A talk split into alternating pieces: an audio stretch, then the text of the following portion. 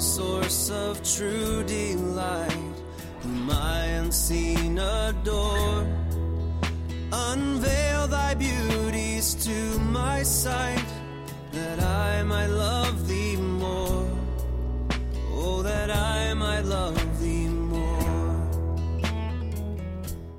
You're listening to the weekly podcast from Fort Worth Presbyterian. The following message was recorded live from our sanctuary. Our prayer is that this message would nurture a joy for loving God and loving people in you as you listen. See my bleeding die. Turn in your Bibles uh, to Judges chapter 2. If you've got the Pew Bible, it's found on page 201. Of course, it's also printed in the uh, bulletin as well, but um, that's just for your convenience because uh, we do jump from the second chapter to later in the book. But you might want to have your Bibles open and thumb with me to those portions.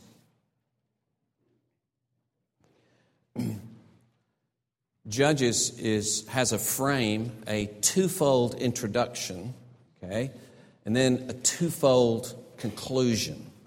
Uh, the first two chapters, basically spilling a little over into the third chapter, form the two uh, introductions, twofold introduction, and then the last five chapters, 17 through 21, form a twofold conclusion. So we're actually reading from the introduction and the conclusion try to get a little feel for what this is about. Hopefully, this is truly introducing something and it's truly concluding something, right? Beginning in verse 11, then, of chapter 2. And the people of Israel did what was evil in the sight of the Lord and served the Baals. And they abandoned the Lord, the God of their fathers, who had brought them out of the land of Egypt. They went after other gods from among the gods of the peoples who were around them and bowed down to them, and they provoked the Lord to anger. They abandoned the Lord and served the Baals and the Ashtoreth. And so the Lord of the, uh, the anger of the Lord was kindled against Israel, and he gave them over to plunderers who plundered them. And he sold them into the hand of their surrounding enemies, so that they could no longer withstand their enemies. Whenever they marched out, the hand of the Lord was against them for harm as the Lord had warned and as the Lord had sworn to them, and they were in terrible distress. Then the Lord raised up judges who saved them out of the hand of those who plundered them. Yet they did not listen to their judges, for they whored after other gods and bowed down to them. They soon turned aside from the way in which their fathers had walked, who had obeyed the commandments of the Lord, and they did not do so. Whenever the Lord raised up judges for them, the Lord was with the judge, and he saved them from the hand of, the, of their enemies all the days of the judge. For the Lord was moved to pity by their groaning because of those who afflicted and oppressed them. But whenever the judge died, they turned back and were more corrupt than their fathers, going after other gods, serving them and bowing down to them. They did not drop any of their practices or their stubborn ways. And so you can create a circle where at the top there's, there's peace, and then uh, there's the deliverance over into foreign oppression.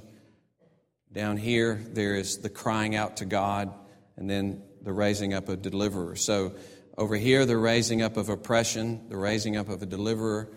There's peace, but then immediately they fall away again. And this cycle as we see, will repeat itself in Judges, but it will also be a downward spiral, as we will see. So, if you skip over then to chapter 17, chapter 17, as I said, begins the uh, coda, if you're thinking in terms of a symphony, uh, the ending, the conclusion, and there's a refrain uh, found twice in the first part of the conclusion and twice in the last part. And it, it more or less frames this whole section and defines it. 17, verse 6. In those days, there was no king in Israel. Everyone did what was right in his own eyes. And then in 18:1, in those days there was no king in Israel. And you see in 19:1 the same thing. In those days when there was no king in Israel. And then the very last verse of Judges 21:25. In those days there was no king in Israel. Everyone did what was right in his own eyes. That's the reading of God's word. May he uh, bless it to our understanding and our growth in His grace. Let us pray. Lord, we pray that you would open up our hearts to receive your truth, and Lord, that your word would build us up, that indeed it would teach us and reprove us and correct us and train us in righteousness. Uh, Lord, that we might be full of living out the love of God and, and love for others. We pray this for Jesus' sake. Amen. When you get into this book, you will hear things like this.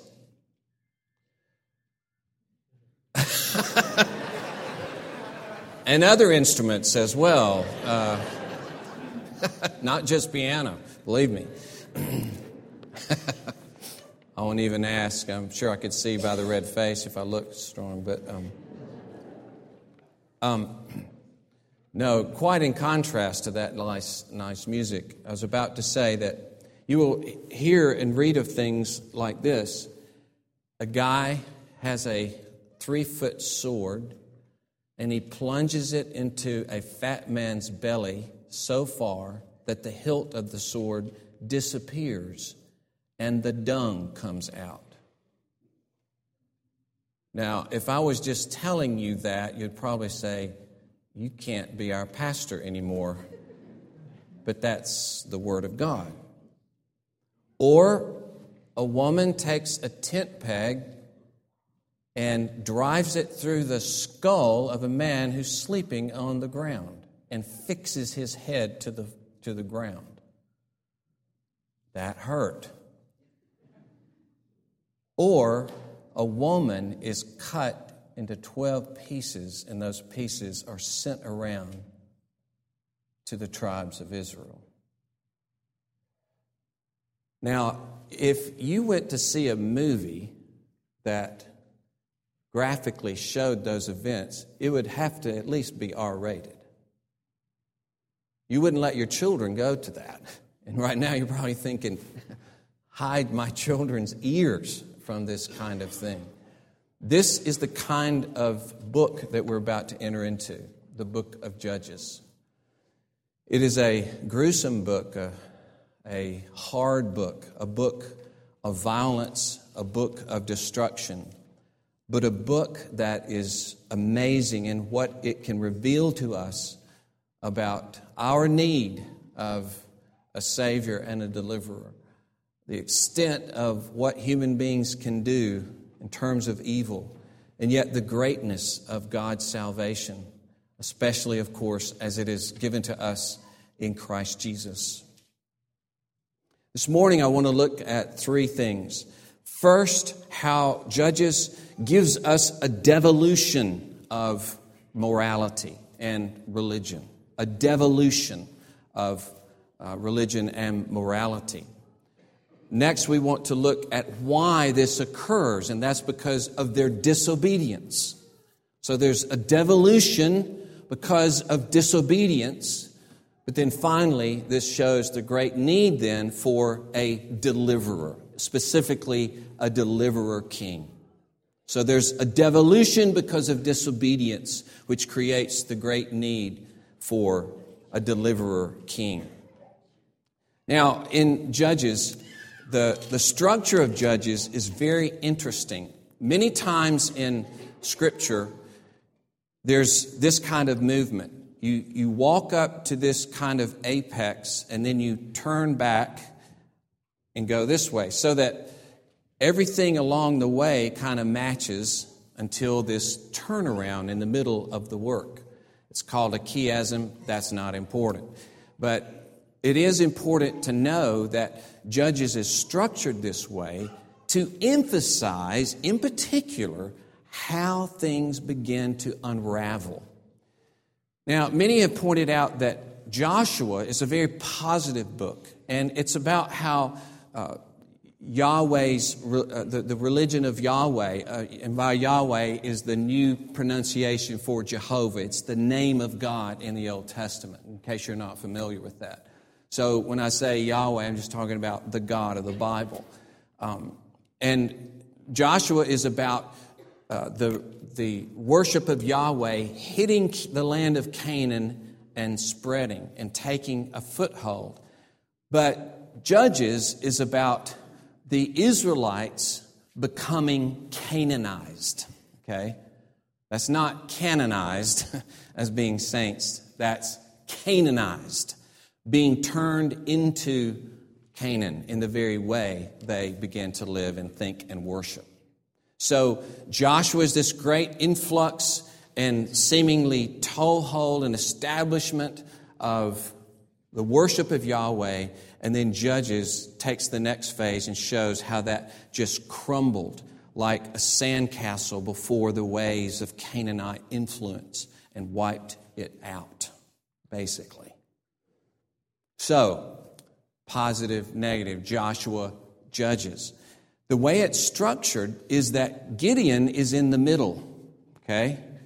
Gideon is in the middle, and he's where it turns because at, you've got in the introduction, there's a political problem and a religious problem in the introduction. Then you have pretty positive uh, judges. Othniel, very positive judge. Ehud, left handed guy. some reason I like him. Uh, because I'm left handed. Uh, Ehud is the, maybe there's a little bit negative, but it's not really negative because he was a hero who took on the fat man Eglon and destroyed him, okay? Then you have Deborah and Barak. There's a slight indication of negative because Barak is hesitant to take leadership. Little bit of a red flag there, okay? Now, that takes us to the apex with Gideon. So we're pretty positive, getting a little bit of a red flag. Gideon starts positive. He renounces idolatry and he fights against God's enemy. But then we have a mirror image of it in the second part of Gideon. He fights against Israelites and he becomes an idolater. There's the turnaround in Gideon. Things are starting to go downhill after that. And then you have these mirror images on the downside of the hill. Positive things on the upside of the hill, some mirror image negatives on the downside of the hill. So that where you have Barak, in the story of Barak and Deborah, uh, Jael, a woman, puts the tent peg through Sisera, who's the general. Okay? In the counter story of Abimelech, the Israelite leader has his head crushed by some unknown woman off a wall. So you've got a woman destroying somebody, but here it's an Israelite being, you know, the Israelites defeating. Here it's an Israelite getting killed. Drop to the next mirror image, and you've got uh, Ehud who stands at the fords to destroy the Canaanites that are trying to get away. Over here, the counter story Jephthah, he's standing at the fords of Jordan too, but he's killing Ephraimites, Israelites, because there's conflict in Israel. So you have the same kind of ford story, but it's not so good. And then the story of Othniel is so positive because in chapter 1 we read of Othniel, who's Caleb's son, and how he takes the, this land. And then his wife is this gracious woman who asks, uh, well, he's not Caleb's son, he marries Caleb's daughter. That's what I meant to say. And so Caleb's daughter comes and asks for springs of water, asks for an enlargement of the territory. So there's this great picture of Othniel and the good that this woman brings into his life, this wife. Guess who the counterpart to Othniel is? Anybody? Samson.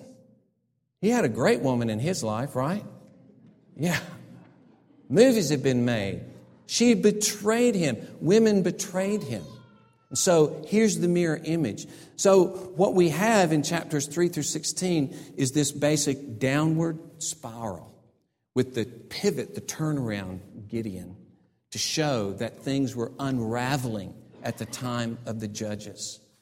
That's the very structure of the book of Judges is to proclaim to us this gradual devolution of the, uh, of the Israelite religion. In fact, when you get to chapter 19 and the description, the description there is it's accurate as to what happened, but it's purposely based upon a description of what happened in Sodom when they sought to attack the angels that came to Sodom. And here, the same, a city, but this time it's not in Sodom, although it's in the same area of Sodom.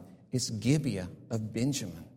The Benjamin, Benjamites are doing the same thing that the Sodomites did in Genesis 19. And so it's showing that Israel became Canaanized. Their worship practices will, uh, there even Gideon and others began to worship. And in the last five chapters is terrible in how the worship and the morality just completely unravels. And at the end of Judges, there's no mention of a deliverer. At the end of Judges 21, there's no mention of anything. It's just like, and there was no king, and everybody did what was right in their own eyes. We're left to wonder what's going to happen.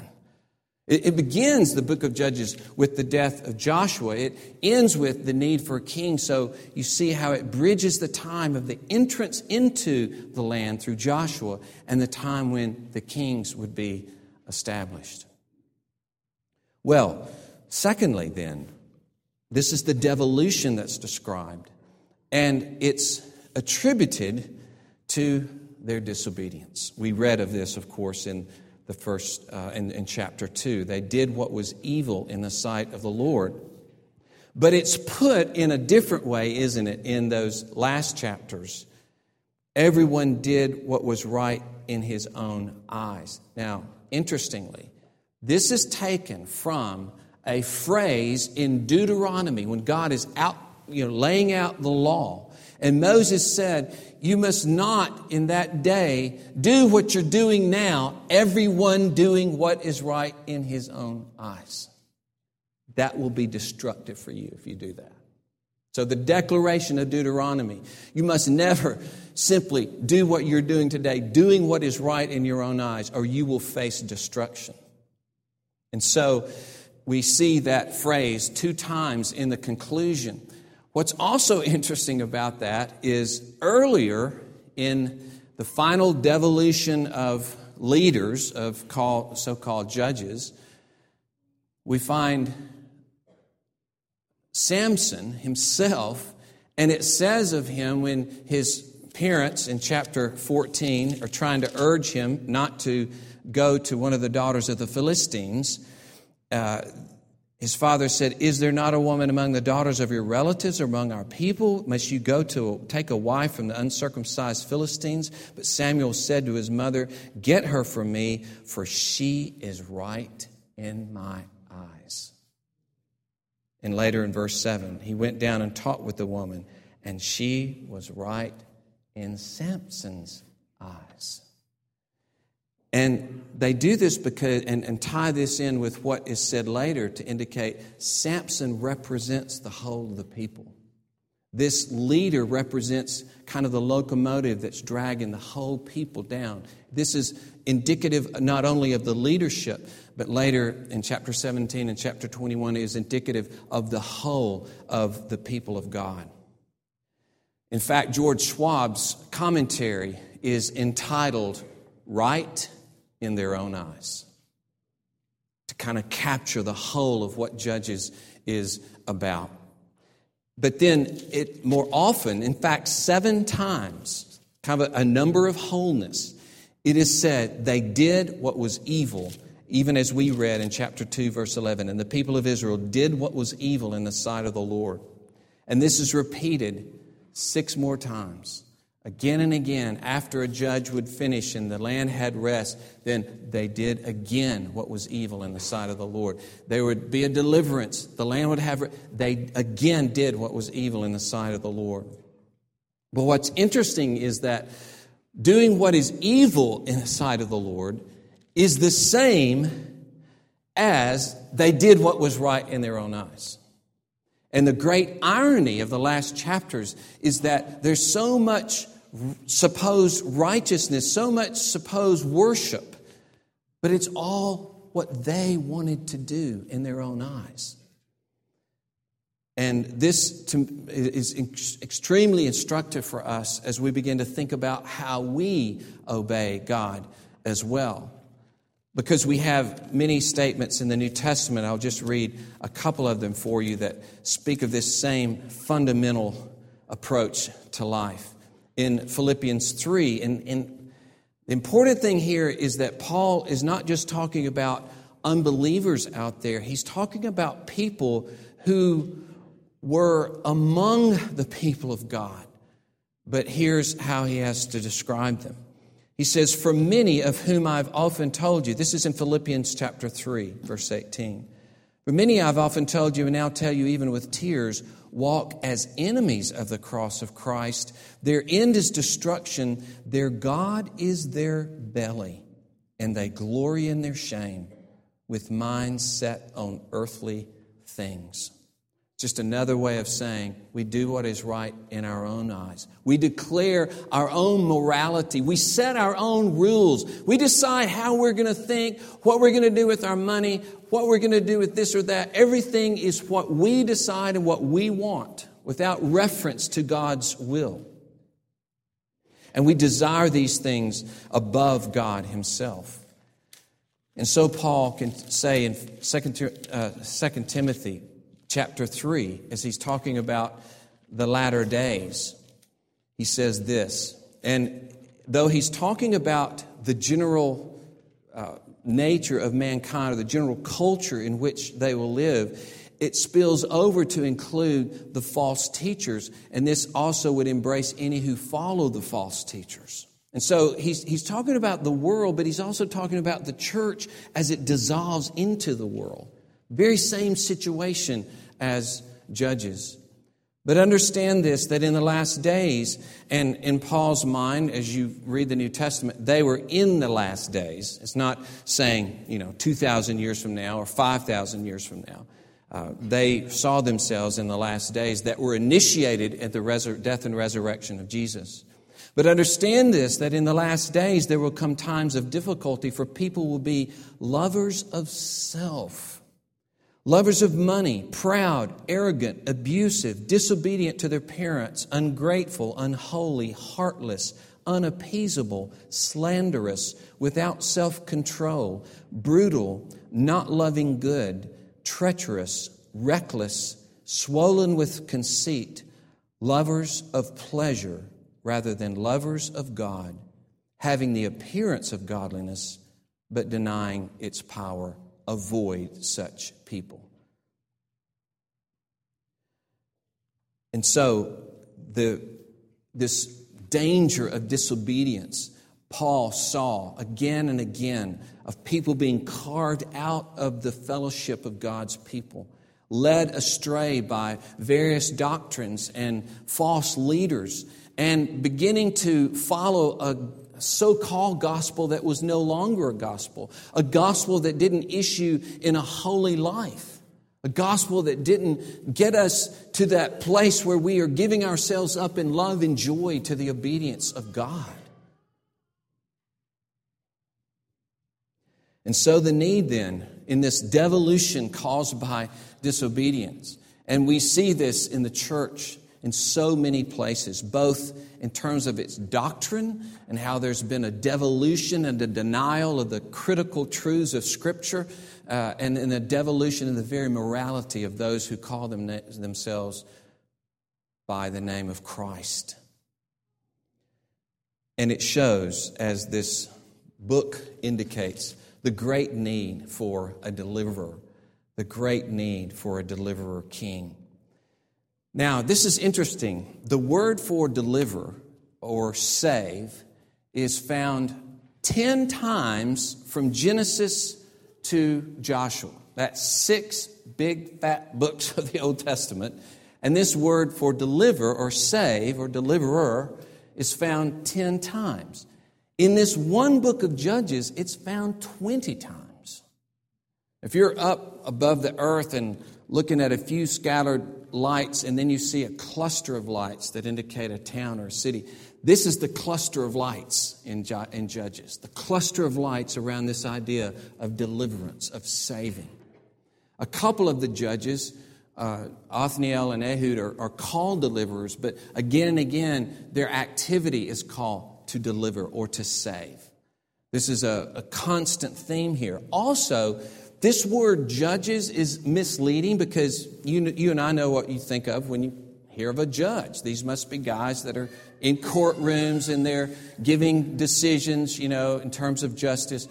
That really has nothing to do with these guys, even though the common word for judge is used to describe them.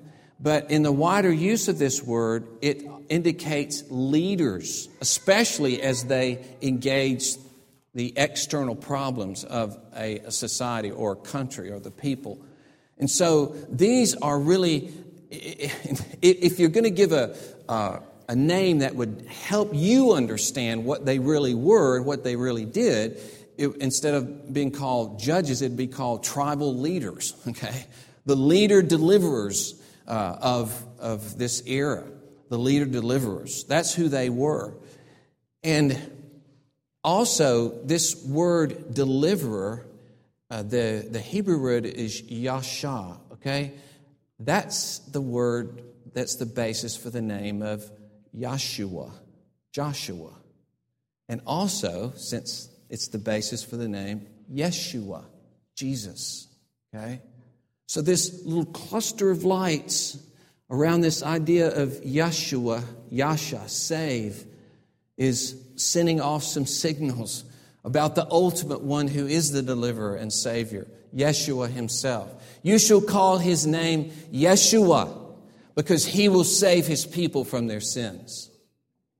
And so it's pointing to the need of a king, but not just any king, because Judges certainly shows us again and again the terrible consequences of bad leadership, bad kingship.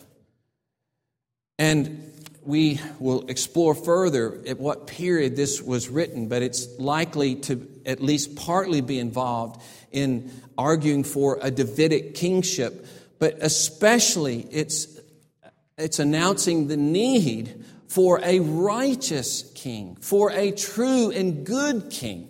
As described back in Deuteronomy, the king, let me just read for you, when he sits on the throne, this is in chapter 17, when he sits on the throne of his kingdom, he shall write for himself in a book a copy of this law approved by the Levitical priests. Okay? He's going to get a copy. It's going to be approved. It's going to be sanctioned. It's going to be the right words, okay, from beginning to end. This king who's not supposed to multiply wives like Solomon did, or multiply horses like Solomon did, which we'll talk about this later. He's supposed to have himself this law, this copy of the law. It shall be with him. He shall read it all the days of his life that he may learn to fear the Lord his God by keeping all the words of this law and these statutes and doing them, that his heart may not be lifted up above his brothers, that he may not turn aside from the commandment, either to the right hand or to the left. He may continue long in his kingdom.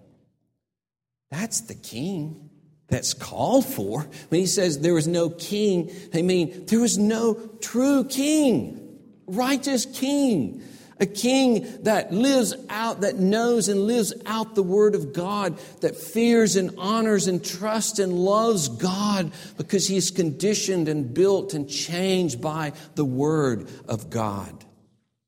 That is the king. But even the mention of covenant is absent once you leave chapter 2 in Judges. The Word of God doesn't play a part, the law of God doesn't play a part. They didn't do what was right in God's eyes. They didn't care what God had said, they didn't care what God had written. They weren't people of the Word, They were people of themselves, people doing what was right in their own mind. Their cries of distress were simply that. They were really not at heart cries of repentance, but just cries of distress again and again. And like a rubber band, they just kept popping back to what they wanted to do. And it's interesting, I read that passage in 2 Timothy 3 about the influx of and, and what's happening in the latter days and all the immorality that they'll be facing. Paul, later in that chapter, calls Timothy, in light of this situation, he calls him to the sacred writings which nurtured him from his infancy, by which he came to know Jesus Christ, by which he came to be saved. And then he gives that famous, at the end of that chapter, the famous statement about this scripture, this word of God. All scripture is God breathed. All scripture is God breathed, he says, and profitable for teaching, for reproof, for correction, and for training in righteousness, that the man of God may be competent, equipped for every good work. So he says it's it's there for teaching. It's there to give us a framework for life, to give us a lens by which we can see all of life. It's there as a scenic outlook to teach us the glory and the majesty and greatness of God and the greatness of His salvation, to bring into our hearts awe and trust and joy and praise and submission, even as the Old Testament was to bring that into the heart of the king. You want to live as kings and queens in this world. You want to live as royalty uh, after the Lord Jesus Christ. Then you and I must be people of the Word. And it's it, this Word not only teaches us, but it gives us reproof and correction. It's a, it cleans the toxic wastes of our lives, the polluted swamps of our lives. It renovates us and reconstructs us and realigns our lives. And he says it's good for training in righteousness so that by this word it, we actively and powerfully, effectively live out love for God and love for others. It is only by the word, only by the word that you will do what is right in the Lord's eyes and what is good for you, not giving yourself over to what Peter calls passions that wage war against your soul. You want to stop waging war against your soul? Then open yourself up to this Word of God, which transforms your life continually by God's grace, and no longer live and do what is right in your eyes. How can you not do what is right in your own eyes unless you're constantly finding out what is right in the in the eyes of God. Who is this God? What has He done for me? How might I more and more conform my ways to Him? How might I more and more worship Him? It's by that word. But the gospel heart of this word, the gospel heart of this word is that there's a deliverer king, the Lord Jesus Christ. And I know you've heard me quote this many times, but in 2 Corinthians 15, uh, I'm sorry, 2 Corinthians 5, Paul is talking about the change that occurs in our life. He, he talks about being how, how the love of Christ controls him. But he says, He died for all, verse 15, that those who live might no longer live for themselves, but for him who for their sake died and was raised. You see what happens in the gospel? We are doing what is right in our own eyes. We, by nature, do evil in the sight of the Lord. But the gospel comes to us, the revelation of what God has done in Jesus Christ, and we become amazed and astonished that God would love us so much that He would give His only Son. We're amazed because in the proclamation we realize how much we've wronged this God and denied and hated this God, and yet He's acted in love toward us in His Son and we receive His salvation. We rest in His forgiveness. We rest in Him to transform us. And at that point, and it's just a beginning process and it continues, but we no longer live for ourselves. Up to that point, We lived for ourselves. We did what was right in our own eyes. But from that point forward, though haltingly, sometimes not so good, but in an increasing, progressive way, we know Him and submit to Him and know Him in His Word, submit to Him in His Word, and we no longer live for ourselves, but for Him. That's why John can say, it's not that we have loved God, but that He loved us. He loved us. We didn't love Him, He loved us and gave His Son for us. And that's why He later says, we love because he first loved us. We love him because he initiated love to us through his own son, the Lord Jesus Christ. But do you know, one of the most startling statements and amazing statements to me is found in Numbers 14 11 when the people of God turned away from going into the land. They denied what Joshua and Caleb said uh, that in spite of the fact that there were kings and high wall cities, that God would deliver them and give the land to them. But they believed the 10 spies, you know, kids, 10, 12 men went to spy on Canaan, 10 were bad, 2 were good. Some of the kids have sung that, right? Okay. So the ten bad, though, influenced all of Israel, and they turned away from going into the land. And God said in Numbers 14 11, How long will they despise me and not trust me, even in spite of all the wonders that I've accomplished for them? Now, reframe that in the light of Jesus Christ. How long will they despise me in spite of the wonders that I've accomplished for them in Christ Jesus? May that not be true of anyone here, that you would live a life apart from the Word of God. And I promise you, if you're not involved in the Word of God in some way, taking it in personally, discussing it with others, hearing it taught and preached, involving yourself in this word, eventually, at least as an out, it can't help but despise him. You can't help but live a life in which you're doing what is right in your own eyes. Because this is the means by which we come to know him and to submit to him. But thankfully, as we alluded to in the baptism, it says in Deuteronomy 36, I will circumcise your heart so that you will love me with all your heart, soul, and mind. Let us ask God, circumcise our hearts. Lord, renew me.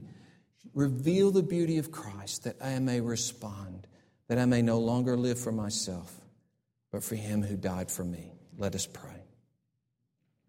O oh Lord, renew us, transform us in Christ Jesus. And oh, may we delight, Lord, to do your will. May we find you as our great treasure. Oh Lord, bless us to this end, we pray in Jesus' name.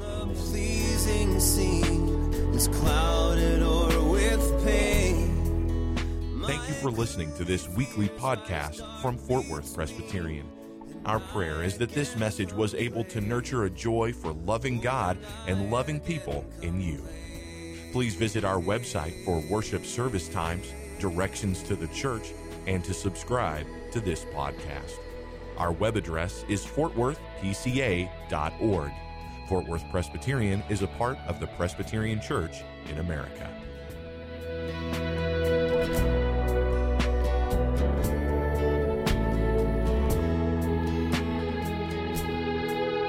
Jesus, my Lord, my life, my light.